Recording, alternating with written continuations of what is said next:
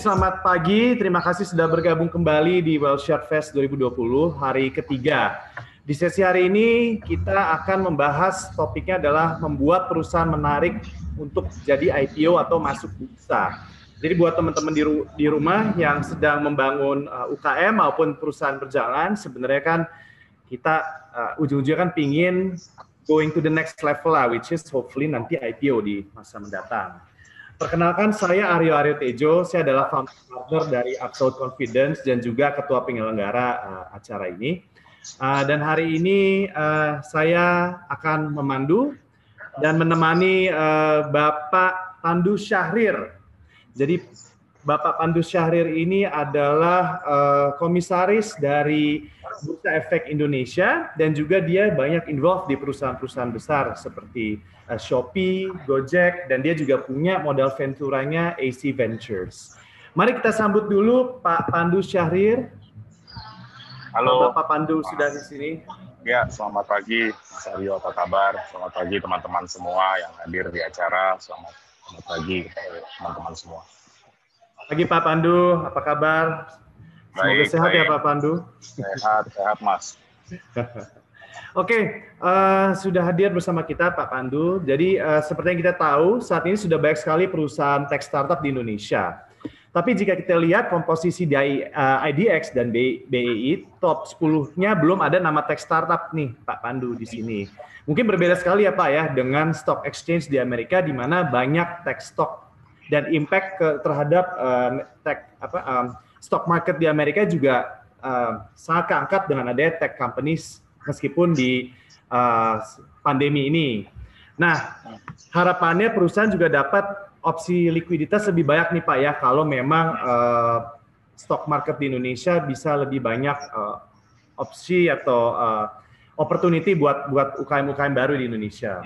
Nah, sebagai komisaris IDX dan juga beberapa top top startups di Indonesia sekaligus investor di bidang ini, kira-kira apa ya Pak ya yang perlu dilakukan oleh startup di Indonesia agar bisa masuk ke IDX dan mengapa penting untuk perekonomian Indonesia dan uh, dan Pak Pandu kalau tidak salah sudah ada materi Pak ya yang ingin disampaikan di ya, ya. sini. Ya. Mungkin kalau boleh nih, uh, Mas kita ada uh, beberapa materi. Sebentar aja buat di sharing. Hmm, boleh Pak Pandu. Lima menit, 10 menit, habis itu mungkin lebih bagus Q&A karena itu mungkin lebih membantu teman-teman. Mungkin bisa di-share aja kepada ini hmm. moderator. Uh, uh, saya udah kirim kemarin ya presentasinya. Oke. Okay.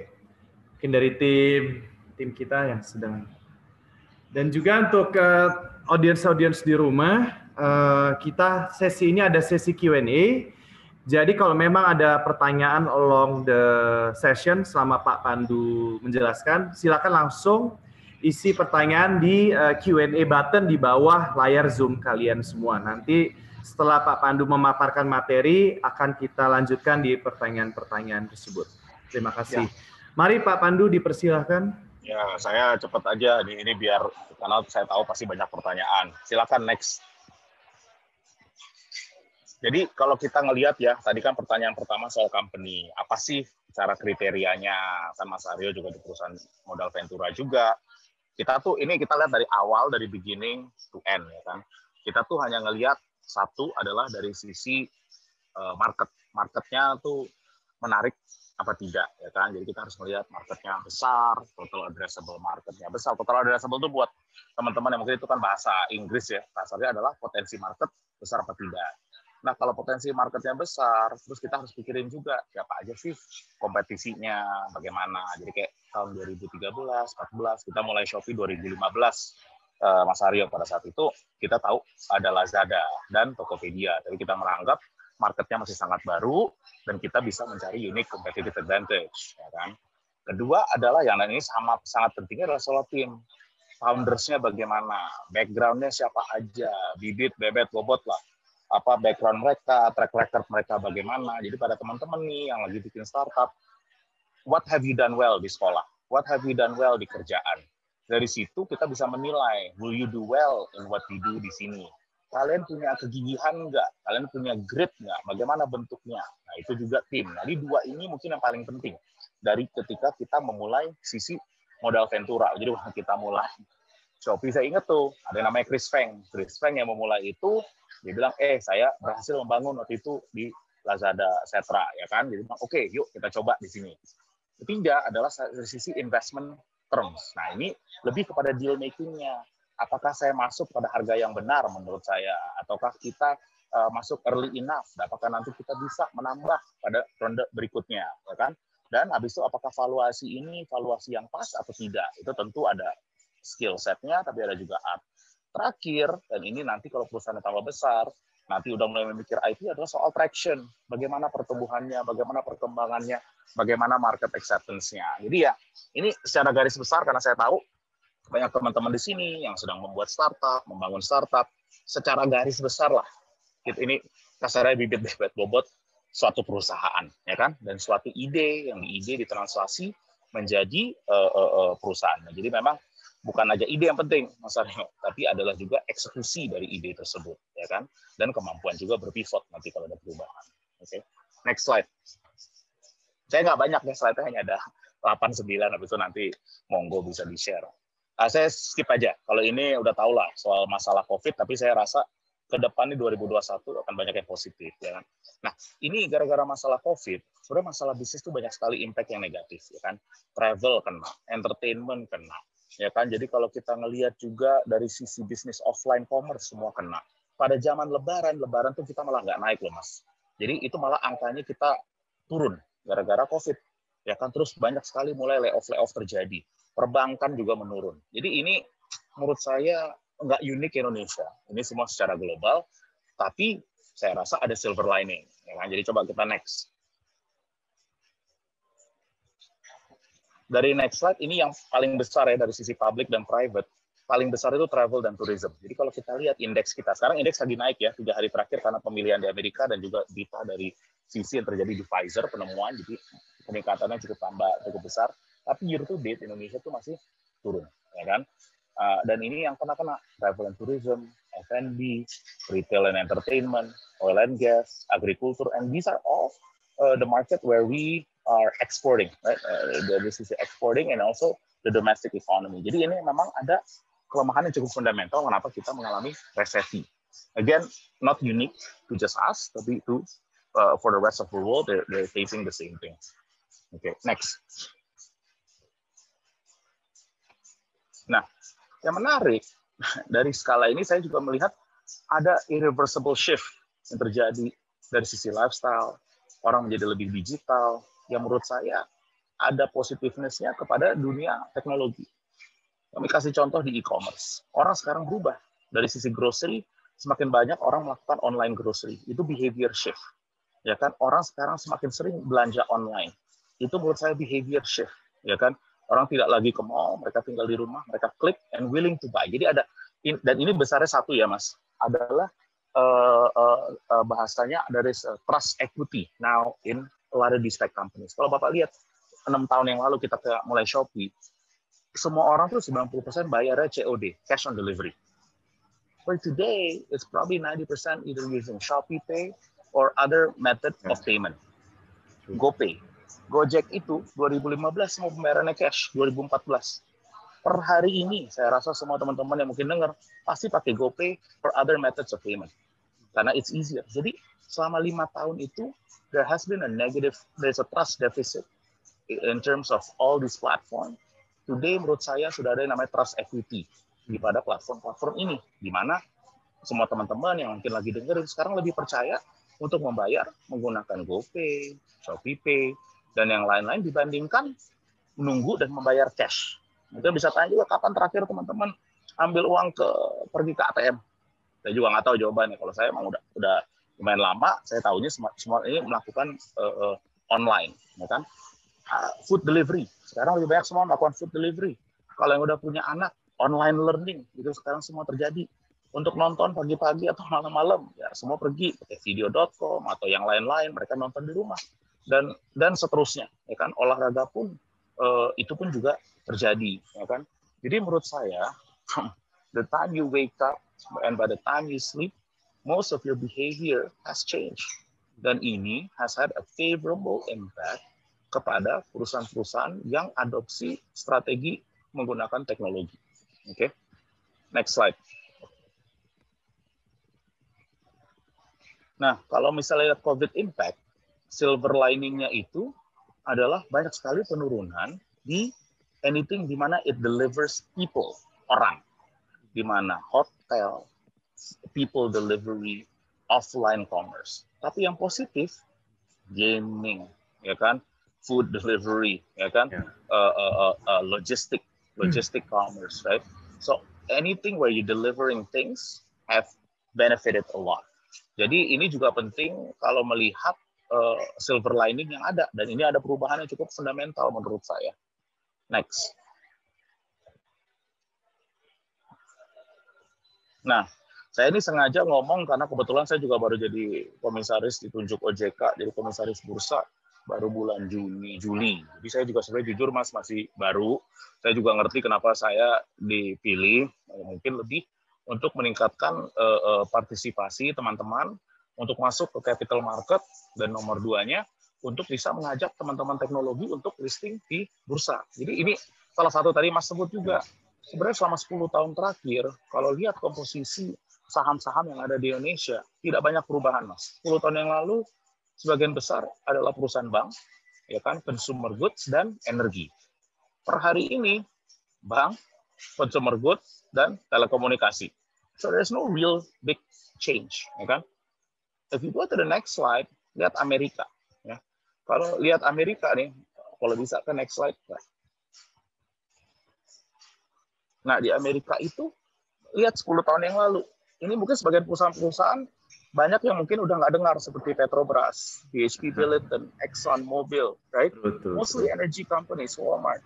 And if you look at today, right, dari yang 10, saya berani bilang the top 5 are all tech companies ada the top 10, 8 adalah tech companies. And kalau lihat total value top 10 saja, itu has more than double. So there's real value creation happen in the last decade, and all of that value creation jadinya di teknologi. Oke, okay? ini di Amerika. Ntar saya ngomong Indonesia nih. Oke, okay. next slide. Nah, sebenarnya opportunity-nya itu sekarang. Jadi ini nih, kan kita di bursa ini juga saya udah share ke teman-teman di bursa. Sebenarnya kita banyak listingnya, ya kan? Kita actually one of the best performer. Kita raise about 1 billion of funds, right? Dan IPO-nya paling banyak. Tapi Mas bayangin, dari sisi venture capital, bisnisnya Mas, bisnis saya, mm-hmm. dan private equity di tech, setiap tahun selama tiga setengah tahun terakhir, we raise on average about 2 billion. It's almost 10 billion dollars has been raised in the private yes. market alone. It's a 10 to 1 ratio between public and private. Kalau sekarang per hari ini, tech companies yang masih dengar ini public, mereka semua menjadi bagian dari LQ45, which is the top 45 companies listed in Indonesia today. Ya, contoh Gojek ini sebenarnya salah sih angkanya seharusnya di atas itu. So at least it's a number 10 largest company di Indonesia. Tokopedia nomor 15, Traveloka nomor 20, Bukalapak nomor 25. So actually it's already there, right?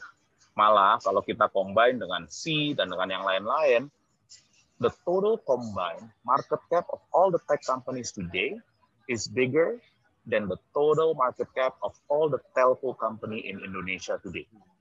Dalam waktu tujuh tahun terakhir, perkembangannya sangat luar biasa. Jadi saya ulang lagi nih, anda gabung semua perusahaan teknologi yang ada bisnis Indonesia, digabung dibandingkan semua perusahaan telekomunikasi yang ada di Indonesia, teknologi sekarang lebih besar. Dalam waktu kurang dari 84 bulan, Mas. Yeah. So I think you know that that that tells you. And if you see what happened yesterday, there was a, a release from Google, right? Google and and and Temasek, right? And they expected for next year the market will double.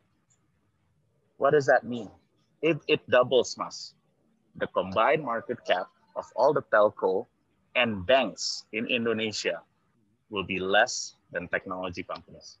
I agree, I agree. It's jadi, happening di Nasdaq juga jadi, sekarang kan. Jadi, tapi tapi diresap-resap dulu tuh apa artinya? Karena perkembangan yang sangat cepat. Dan untuk itu nanti pasti ada hal-hal lain lah yang akan keluar dari itu ya. Jadi okay. sekarang is you know it was cute I would say four or five years ago but technology now it's becoming increasingly important in the economy of Indonesia. Jadi itu juga perlu mungkin kita pikirin dengan baik karena dengan itu pun we all have to grow up. Karena with that the business have changed, right? This is no longer a, a fun business, it has become a much more serious business with respect to technology. Okay, next slide. Jadi kalau kita lihat nih dari 2010 new economy yaitu teknologi has outperformed old economy, which is in a way telco old banks, right? Kenapa? Karena we consistently deliver higher growth and return on equity. There are three key points. New economy get significant share of both revenues and profit. Number two, new economy globally account back in 2011, 23% profit dan 19% revenue. Today is one third of net income. Poinnya simple. We are more asset efficient, stronger pricing power, and there's less reliance on leverage. Nggak ada minjem. Tidak ada pinjaman di bisnis ini. Jadi ini semuanya adalah return on equity di mana uangnya berputar. Kenapa? Karena memang secara aset jauh lebih efisien dan pricing power kita jelas. Saya kasih contoh deh yang paling gampang buat teman-teman yang ini. Per hari ini kalian nggak mikirin kan misalnya mungkin yang kelas menengah atas atau yang ini aspirational bayar Netflix nggak mikir. Dia naikin 2 dolar Anda pasti bayar per hari ini. Mau gimana? Berasa.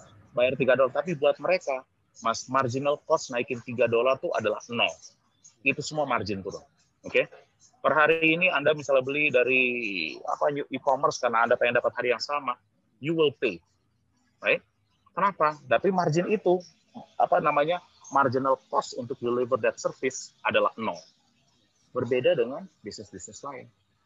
Jadi harus juga buat teman-teman yang lihat nih adalah what's the marginal cost of generate an additional revenue di teknologi?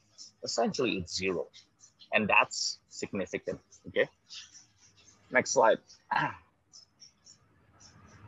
Nah, kalau ngomong ini kebetulan saya nih apa namanya beruntung, to be honest lebih beruntung lah. Uh, saya sempat uh, listing satu perusahaan di Indonesia juga, perusahaan keluarga tahun 2011. So we went through that experience, and we went through the same experience in C 2017 kita IPO. Jadi kita ada tiga tahun IPO pada saat itu.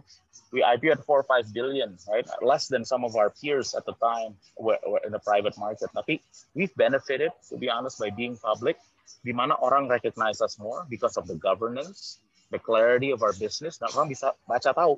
Makanya today we've benefited a lot. You know, today I think uh, the, the number is updated, but roughly 80 to 90 billion market cap, which is, you know, make us today, uh, thank, thank God, uh, probably one of the largest uh, tech company around the Asia, yes. right? In Southeast Asia, I think we're the largest today. But again, who knows ya, mas? Beruntung lah bahasanya, ya kan? Nah, next slide. At the end, ini buat teman-teman ya, ini slide-slide terakhir.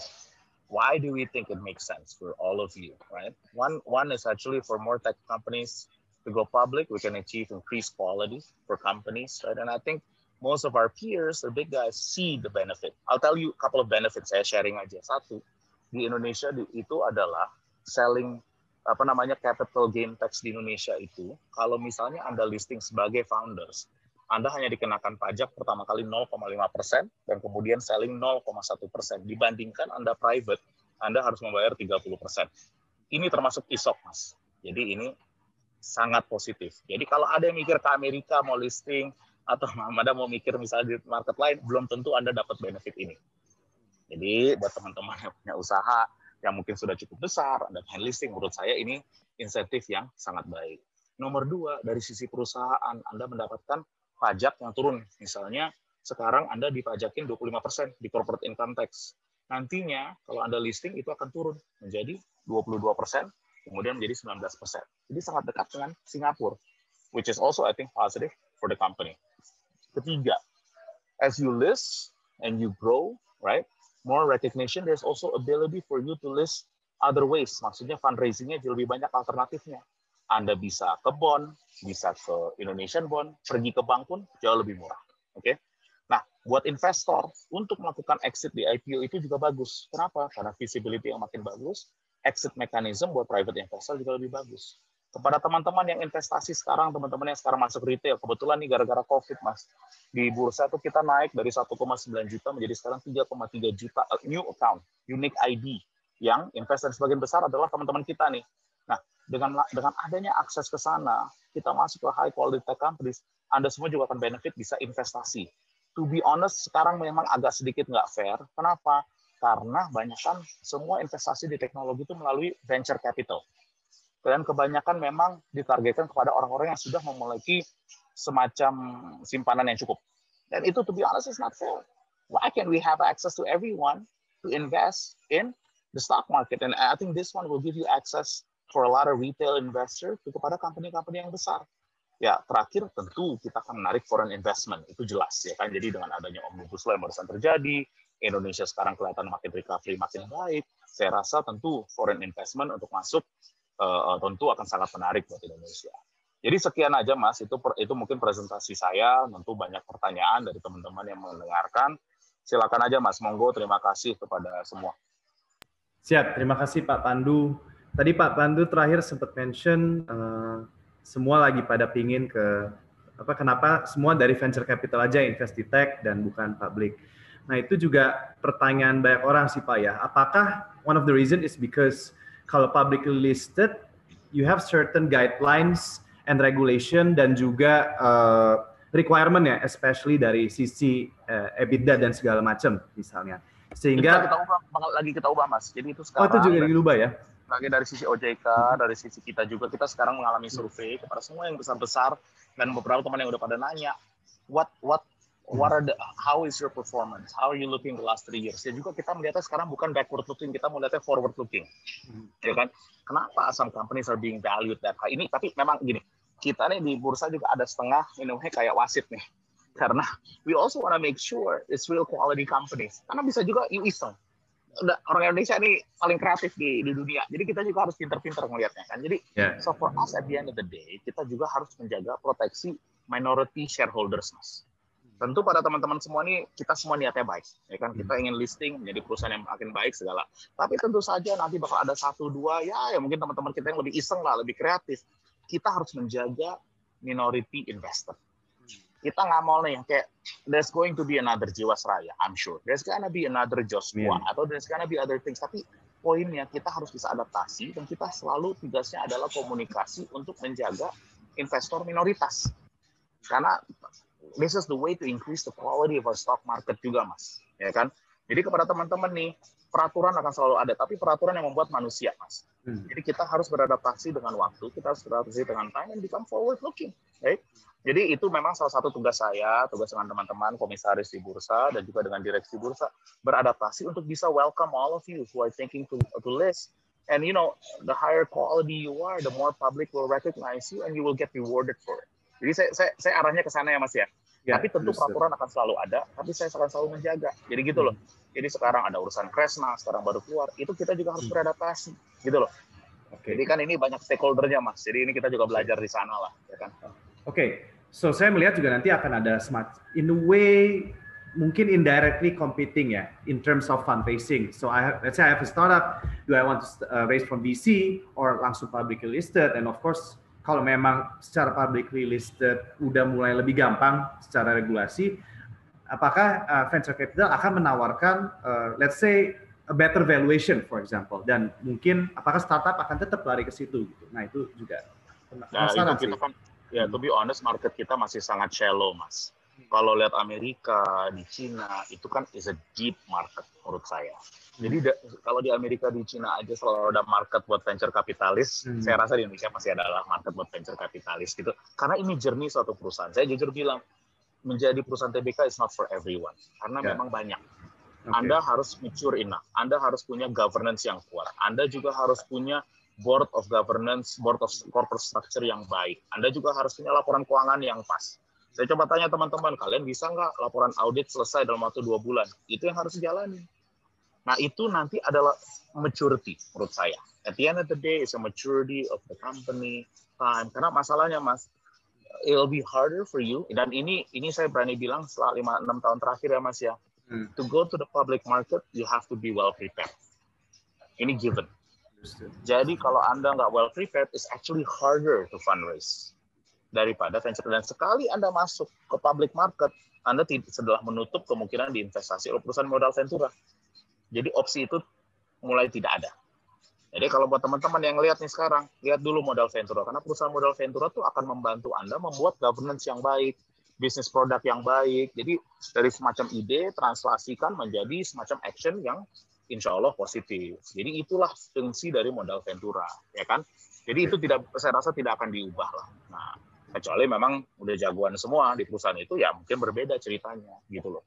Ya, ya, ya. Jadi mungkin kalau dari saya nangkep barusan adalah, uh, of course public real estate is good, tapi mungkin having, let's say, professional investors sebelum IPO, let's say from venture capital, from private equity, that will be better option juga ya Pak Pandu ya? Semua tuh ya, seharusnya iya secara garis besar, tapi hmm. selama Anda punya investor institusi, hmm. apa pun bentuknya, itu akan membantu karena investor institusi akan selalu menekankan good corporate governance jadi ini saya tekanin lagi, good corporate governance itu sangat penting, Mas. Hmm. Kenapa? Sekali Anda masuk ke uh, ranah publik, ranah publik itu semuanya kebanyakan pemegang saham minoritas. Yeah. Tapi yang bisa bilang ada perusahaan bagus atau tidak, kebanyakan adalah investor institusi juga. Ya kan? Jadi perusahaan-perusahaan asuransi lah, perusahaan-perusahaan fund manager besar seperti BlackRock lah, ya mereka bilang, I like it or I don't like it. Sekali Anda dibilang I don't like it, lebih jauh, lebih susah untuk Anda fundraising. Ya itulah itulah hidup ya kan? Jadi anda harus selalu menekankan good corporate governance. Thank you Pak Pandu. Dan berikutnya ini ada pertanyaan juga uh, dari Pak dari Pak Brega. Pak Brega. Halo selamat pagi Pak Pandu. Saya ingin sekali nanya perihal jangka atau waktu yang pas untuk memulai IPO apakah semakin cepat untuk IPO akan membuat perusahaan menarik atau it's all about timing yang pas dan ambil waktu aja terlebih dahulu? Gimana Pak Pandu poinnya sangat simpel. Anda harus merasa pertama perusahaan Anda siap apa tidak. Saya tadi bilang dari sisi corporate structure Anda siap nggak? Governance structure Anda bagus nggak? Anda sudah punya independent auditor? Tidak. Anda sudah memiliki internal audit? Tidak. Anda sudah tidak memiliki independent commissioner? Tidak. Habis itu Anda juga lihat dari sisi reporting, karena reporting ada cost-nya. Anda siap tidak untuk melakukan reporting, karena itu laporan keuangan sekali tiga bulan. Apabila jawaban Anda semuanya siap, gerak, laksanakan, amankan. Karena itu hanya waktunya ya untuk listing segala kalau Anda siap tiga bulan, habis itu dapat tiga bulan juga dari bursa dan OJK. Cepet kok. Ya. Dan Jadi, sekarang juga kayaknya lagi friendly Pak ya, lagi suportif ya dari semua sisi. We're very supportive, yeah. and you know kita tuh sekarang makanya saya juga ikut join acaranya Mas Aryo segala untuk komunikasi ini bahwa kita very open for business, happy to have a conversation. Juga sempat juga kan bicara sama beberapa portfolio Mas Aryo juga. Eh, ayo apa yang bisa kita bantu, kita bisa paling nggak paparkan gimana step-stepnya, what do you need gitu. Tapi balik balik balik lagi Mas ke perusahaan masing-masing anda benar siap atau tidak. Jadi saya hanya bicarakan soal strukturnya aja. Bagaimana bentuk rumahnya Anda. Udah siap belum nih? Ini kasarnya Anda open house. Open house tuh rumah bakal diliatin dari atas ke bawah. Jadi Anda siap nggak rumahnya Anda dibuka? Gitu aja. Ini ada pertanyaan selingan dari saya Pak ya. Jadi kenapa perusahaan yang berkembang pesat jangan IPO Pak kalau begitu? Ada nggak tuh jawaban seperti itu? Jujur Kenapa beda-beda, Mas. Jadi kalau perusahaannya berkembang cepat dan memang udah siap, hmm. buat mereka it's simply option value. Hmm. Nah di Amerika sekarang, if you talk about Airbnb contohnya, sekarang mulai lagi naik nih. Mereka said I'm going to public market. Ya. Tapi Baru mundur terus ya. Itu lebih karena timing aja mas. Ya. Ini kan gara-gara COVID, sekarang udah ada, mereka hmm. bilang sales. Perusahaan sekarang kayak Luminar, ya kan, saya ini kebetulan dari situ, mereka mau listing juga, ya kan. Hmm. Karena apa? Mereka bilang ini waktu yang tepat. Karena the market wants it. Hmm. Ini satu aja mas, the public market overall is also 10 times bigger than the private market secara global. So it's deeper. Saya ngasih contoh satu mas. Ini fakta ya. C, we raise about the last 2 billion. Kita raise 2 billion mas. The first 1 billion we raised dalam waktu 36 jam. The yeah. second 1 billion we raised in 24 hours. Yes. Karena public market is that deep itu perbedaan. Kalau Anda lihat yang saya dan itu nggak ada announcement announcement kagak muat di majalah-majalah. ya udah baru bangun renounce malamnya selesai gitu loh. Tapi kalau misal di private market itu usahanya kan susah payah tuh. Anda yeah. is 300 500 million langsung masuk ke semua majalah gitu loh. Karena that private market is much more difficult sebenarnya. Yeah. Tapi sekala Anda di public market terbukti and you make money, cepet banget mas. Itu jujur. Saya kasih contoh, N Financial. Anda pergi publik, ini gara-gara nggak jadi, gara-gara urusan regulasi. Anda tahu nggak itu 300 kali oversubscribe? 300 kali, jadi untuk oh. 30 miliar. ada ada hampir satu triliun demand dan itu besar mas itu nggak ada gitu loh maksudnya di private market itu nggak ada kayak gitu jadi saya selalu percaya public market is much deeper than private market when you're ready you know the market will be there waiting for you saya senang dari uh, C pak ya. Kebetulan saya invest di C kemarin bulan April pak. Alhamdulillah. Itu luar biasa pak. Hampir enam kali pak ya. Jadi jadi kalian IPO right timing. Agak sangat tanning mukanya, udah udah happy, udah sur. Banyak di matahari Pak, kebetulan di lokasi saya berada. Oh ya, makanya kelihatan itu gara-gara sahamnya kali itu. true, true, true. Thank you loh Pak Pandu. Siap. Berkat si. Oke. Okay. Berkat si, bisa tinggal di tempat banyak lokasi matahari. Oke okay, Pak, ini ada pertanyaan berikutnya dari uh, kayak Mbak Diorani Langensari. Hmm. Nah, ini di lima tahun ke depan pastilah startup baru akan bermunculan. Menurut Bapak, startup baru di bidang apa yang akan menguasai market atau berpotensi dan pastinya buat IPO mungkin dua tahun tiga tahun ke depan mungkin beda kali Pak sama yang seksi tahun ini misalnya. Nggak saya gini lah, ini kan market berubah banyak, tapi kita lihat fundamental deh hmm. secara overall e-commerce masih baru. Kita jadi jangan bilang oh e-commerce udah pok, baru masih baru. Kita baru bisnis lima tahun. Untuk seorang Amazon itu aja take 30 tahun. Jadi ini masih takes time. Yang menyangkut e-commerce nanti pasti adalah urusan financial technology yaitu payment. Dari payment nanti pasti ada urusan processing. Jadi ini juga masih baru. Jangan lupa Mas, ini semua baru mulai 2017 loh. Ya. Jadi baru tiga tahun. Jadi kita ini jujur masih baru, masih baik. Oke, okay? valuasinya boleh tinggi, tapi anaknya masih baik, ya kan? Kedua adalah sisi logistik, tapi ini lebih kepada e-commerce logistik. Ya, itu juga sama, baru lima tahun, jadi masih baru juga. Nanti Anda ngomong e-commerce, derivatifnya pasti ngomongnya social commerce. Kurang lebih lah ya kan. Juga kalau buat saya pribadi, saya selalu, karena saya juga investasi, yaitu saya melihat di agrikultur dan perikanan. Nah ini saya senang, kenapa? Karena saya melihat kan perikanan itu sangat unik di Indonesia. Yeah. Bayangin kan kita invest perusahaan namanya Aruna, ya kan? Hmm. Kalau anda tahu di perikanan tuh bisa ada broker ada enam mas, dari ujung ke ujung anda terima di rumah, anda dapat hmm. dari orang yang ambil ikan itu bisa ada enam broker. Saya pengen bikin bisa langsung mas, mungkin hanya satu. Di mana anda tahu kalau beli ikan besok beli salmon, anda tahu belinya di mana, dari siapa yang ambil ikannya dan ratingnya bagaimana dan berapa fresh itu ikan. That will happen in China. That's already happening today. Jadi kalau anda pergi ke supermarket, semua ikan itu anda bisa trace dari mana? Kita di sini belum jadi itu cita-cita ya. Tapi itu bakal cepet lah. Jadi kalau yang buat nanya industri mana saya udah jawab tadi. Tentu saya nggak nggak bisa terlalu spesifik karena at the end anda harus jawab satu. Masalah besar apa yang anda coba solve and how am I solving it? Untuk membuat ini negara kita lebih efisien lagi. Itu aja simple as that. Tapi that's the hardest question to answer juga I agree. It's not an easy question, tapi ya yang paling penting adalah stay up to date ya Pak ya sama berita industri, terutama sama pergerakan harga saham industri kali Pak ya. Mungkin. Ya. Oke, okay, untuk berikutnya dari uh, mungkin ini dari Mas Fazri Zailani. Pendapat Pak Pandu, apakah infrastruktur capital market, investor dan calon emiten startup di Indonesia siap untuk menerima jenis IPO perusahaan startup? Siap Udah dijawab, Mas. Siap. Siap ya? Udah siap ya? Siap. Udah siap ya. aja. Kenapa? Karena gini-gini. Saya jawab lebih aja. Kita tuh under allocate di teknologi. Hmm. Jadi itu aja. Kalau di semua negara yang besar-besar itu udah 10% tuh harus alokasi ke teknologi. Di Indonesia masih nol, Mas. Baik dari sisi pension fund, perusahaan asuransi. Jadi mau nggak mau mereka harus siap, mereka harus beli.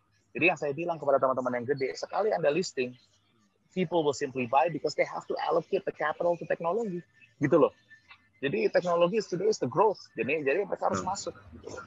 kenapa orang masuk ke sih jujur to be honest mas itu juga gara-gara harus alokasi uang ke tech sekarang perusahaan yang ada e-commerce yang di Southeast Asia siapa sih mas yang TBK yeah. hanya satu ya kita hanya satu. jadi exactly. makanya jadi poinnya it's all about allocation of capital gitu loh mas kepada insurance insurance company yang besar perusahaan aset manajemen yang besar di Indonesia semuanya under allocate. Setuju Pak Pandu. Uh, Oke, okay. berikutnya dari uh, Oke, okay, ini dari Mbak Diorani Langensari. Indikator startup apa yang bagaimana yang dilihat dan menarik buat IPO dan mengingat juga kan uh, kalau dulu kalau persepsi orang IPO Pak ya, orang kan selalu requirement adalah punya EBITDA positif. Tapi yang sekarang tadi Pak Pandu sempat membahas regulation sedang diubah. Apakah regulation uh, cash flow positif atau EBITDA positif uh, lebih diringankan atau bagaimana Pak Pandu? Sorry, bukan masalah diringankan. Jadi hmm. kita lihat forward looking. Karena hmm. the best way to value adalah melalui discounted cash flow analysis selama ini kita selalu pakai ranking EV EBITDA, price to sales, price to earning. Tapi sekarang kita harus coba mikir hmm. untuk para pihak penilai, at the end of the day everybody values company through discounted cash flow. Nah, itu bagaimana caranya? Jadi menurut saya mungkin bukan ini soal peraturan oh EBITDA harus X Y Z, enggak. Tapi how do you look at the future, how does this business have the good prospects, and how do we value this business? Jadi itu mulai kita latihan juga ke sana, Mas. Jadi kalau kalau Mas lihat buat perusahaan-perusahaan yang besar, mungkin kayak bisa lihat lah kalau si bagaimana orang analis menilai, anda hmm. bisa lihat sendiri. Ya kan, it's very two, three year forward looking, hmm. menggunakan price to earnings, etc. Ya kan. Jadi uh, buat yang nanya nih, mbak yang nanya, we have to be forward looking in the way we look at value of businesses. Itu aja sih. Oke. Okay. Okay, semoga menjawab ya tadi Mbak. Oke, berikutnya dari Mas Billy Irawan dari sisi visi. Bagaimana tanggapan Pak Pandu dengan istilah startup adalah dunia monopoli? Pada akhirnya hanya akan ada satu atau dua pengusaha di setiap industri. Apakah Pak Pandu setuju? Saya nggak ngerti sih, tapi itu di mana-mana semua industri semua berusaha menjadi monopolis atau oligopolis. At the end of the day, yes. itu realitas hidup lah. Jadi menurut saya ya kayak presiden aja kan monopoli, hanya boleh ada satu presiden kan. Jadi menurut saya Anda lihat teknologi, misalnya Anda lihat apa uh, eh, HP, paling kan hanya ada satu dua. Anda lihat pesawat hmm. hanya ada satu dua tiga, ya kan pilihannya nggak banyak. Tapi itu goal setiap usaha, oke? Okay? Itu ranahnya lah, itu itu ada market where things go. Jadi menurut saya nggak salah cara pemikiran itu. Tapi karena marketnya sekarang masih sangat baru, ya semua berlomba untuk bisa menjadi nomor satu. Itu menurut saya ya hal yang ya, make sense lah. Oke, pertanyaan terakhir Pak Pandu dari uh, Mas Kelvin. From what I'm aware of, most of tech company here still burning their cash to acquire market share and has no fundamental except on future projection of their sales, which skews heavily on sales volume. We know, uh, we know that the company overall will have more advanced um, GCG after listed, but then effect is that public investors will only invest on euphoria basis, not based on strong actual fundamental bedrock is there a risk that the so-called investment will certainly act as trigger to tech company bubble in the future? Ini kayak saya rasa kalau bubble itu selalu ada. So ya, yeah, should I answer in English karena pertanyaannya sangat deep in yeah. English. So mungkin I, I guess mungkin English kali ya karena mungkin dia bahasa yeah, Inggris so nih I, So I guess the way the way you should look at it, there's always going to be bubbles. Bubbles will always change, right? at the end, you stick with the fundamentals of forward looking, right? I mean, if you look at the Alibabas of the world, the Alibabas will stay, right? If you look at uh, apa namanya, uh, the Teslas of the world, and some people call it overvalued, etc. But I think the Teslas will stay, right? Regardless of the way valuation works. If you look at the Indonesia private market, yes, we are still burning money for some. And some others, you're already making money. Tapi diam-diam, whenever you make money, you're quiet. Okay, guys, just telling you now. I mean, it's a lot of people like to talk about fundraising, but not a lot of uh, people will always tell you when they start making money. They get very quiet when they start making money. Okay? Low profile, high margin, ya, Pak? That, uh, that's the, the, the most important secret. Jadi, my view, actually, today's businesses, those that you actually call burning cash, they're no longer burning cash because of COVID, right? A lot of people now are actually able to increase prices. You don't feel it, but they're increasing prices to you right? They're burning it to customers, which actually increases their margin. So my view is maybe different than what you just said. I think today the business of tech has gotten much stronger. In the last nine months, people have increased their reason to exist, why they as a company exist. They also increase their barrier to entry through pricing, right? And they as a company has become fundamentally stronger than before COVID. So even the big companies that you mentioned, they're still burning A, B, C, D. That mindset has completely changed. I'm telling you today, right? So I, I would say when there's big crisis, you can see the great companies rising, right? And I think today we're seeing some of those great companies appearing, and I think they'll simply get bigger because of that, right? When you talk about business, you talk about market share, etc. Yeah, that's a mindset, winning market share. But can you translate during time of crisis? You switch from being market share into winning and making uh, money from the businesses that you have won the market share from. Jadi kurang lebih gitu sih mas. Jadi I would say at the end it goes back to the fundamental, but there will always be boom and bust. That's life. Every 10 years, every 15 years, there's always gonna be boom and bust. You have to ride and enjoy it, right? You're never gonna get every timing right, but that's the beauty of being an investor. You gotta learn, right? And always stay tapered. Jadi waktu pas di atas, jangan terlalu ke atas. Pas di bawah, juga jangan terlalu turun ke bawah. Jadi ya, begini-begini aja lah, you know. Enjoy the ride, right? And just always be sober when you make investment decisions. Itu, Mas. Okay, that's true. Oke, Pak Pandu, mungkin ada terakhir adalah uh, untuk pemirsa di rumah, apakah Pak Pandu punya semacam, you know, advice atau some peribahasa, let's say, untuk yang menyemat, menyemangati mereka terutama di saat uh, sulit ini dan semoga mereka mendapatkan uh, light gitu. No, no, I wouldn't say light lah, karena I'm going through the same thing as you guys do, maybe slightly different where I am today, tapi poinnya sangat simple sih mas. Whenever you do things, kerja, kerjalah pakai hati. Ini ini aku inget-inget omku juga, bayahku almarhum. And always work, work with a purpose, right? And, and work with grit, itu penting. Jadi maksud saya, kerja tuh konsisten, pikir apa sih end game saya dari sini, dari poin A ke poin B, and what is the purpose of why I'm doing this. That's also important, right? Not it's not just about making money. It's creating impact to whatever it is that you're doing, creating value to people surrounding you, whether it's yourself, your family and friends, but also the community that you're in. Jadi menurut saya itu juga sama pentingnya, apalagi zaman COVID ini mungkin banyak teman-teman di rumah banyak pikir, who am I, what am I, what are we doing, right? Nah ini mungkin can help you also to give you, menurut saya, a sense of direction. And this COVID is here to stay, right? So, let's not ini, COVID is here, is done, right? How do we live our life in the, in the world of COVID? Makanya saya balik lagi ke fundamental. How can we give purpose? How can we give value to ourselves, to the people surrounding us, to our loved ones, and also to our community? Gitu aja sih Mas, dan harus konsisten dari sisi kerjaan. Gitu. Agree, agree sekali Pak Pandu. So I believe in the purpose-driven life lah. Gitu. Yang apa? Ya. Hidup kan harus punya tujuan Pak ya. Kalau cuma buat ya. survive aja kayaknya sulit. Oke, okay, jadi uh, ini uh, sesi Pak Pandu. Mungkin saya mau summarize sedikit. Mungkin kalau Pak Pandu ya. ada tambahan boleh. So, to summarize uh, today's session, untuk teman-teman yang ingin bisa menjadi perusahaan TBK di Indonesia Stock Exchange, sebetulnya perusahaannya tidak terlalu lama dan yang ter terpenting adalah pastikan perusahaan Anda sudah melakukan good corporate governance. Mungkin baiknya dari masih baru, masih baru uh, mulai dan masih kecil, nggak ada salah ya Pak ya, mulai dicicil-cicil ya. Gitu. Good corporate yeah, governance betul. mereka. Dan Indonesia butuh lebih banyak tech companies di bursa efek. Karena kita semua baik startup dan investor retail akan merasakan manfaatnya juga dari hal tersebut. Insya Allah Indonesia bisa lebih maju dan lebih berkembang ya Pak Pandu. Siap. Siap. Terima Oke, kasih Pak. Mas Aryo, terima kasih teman-teman.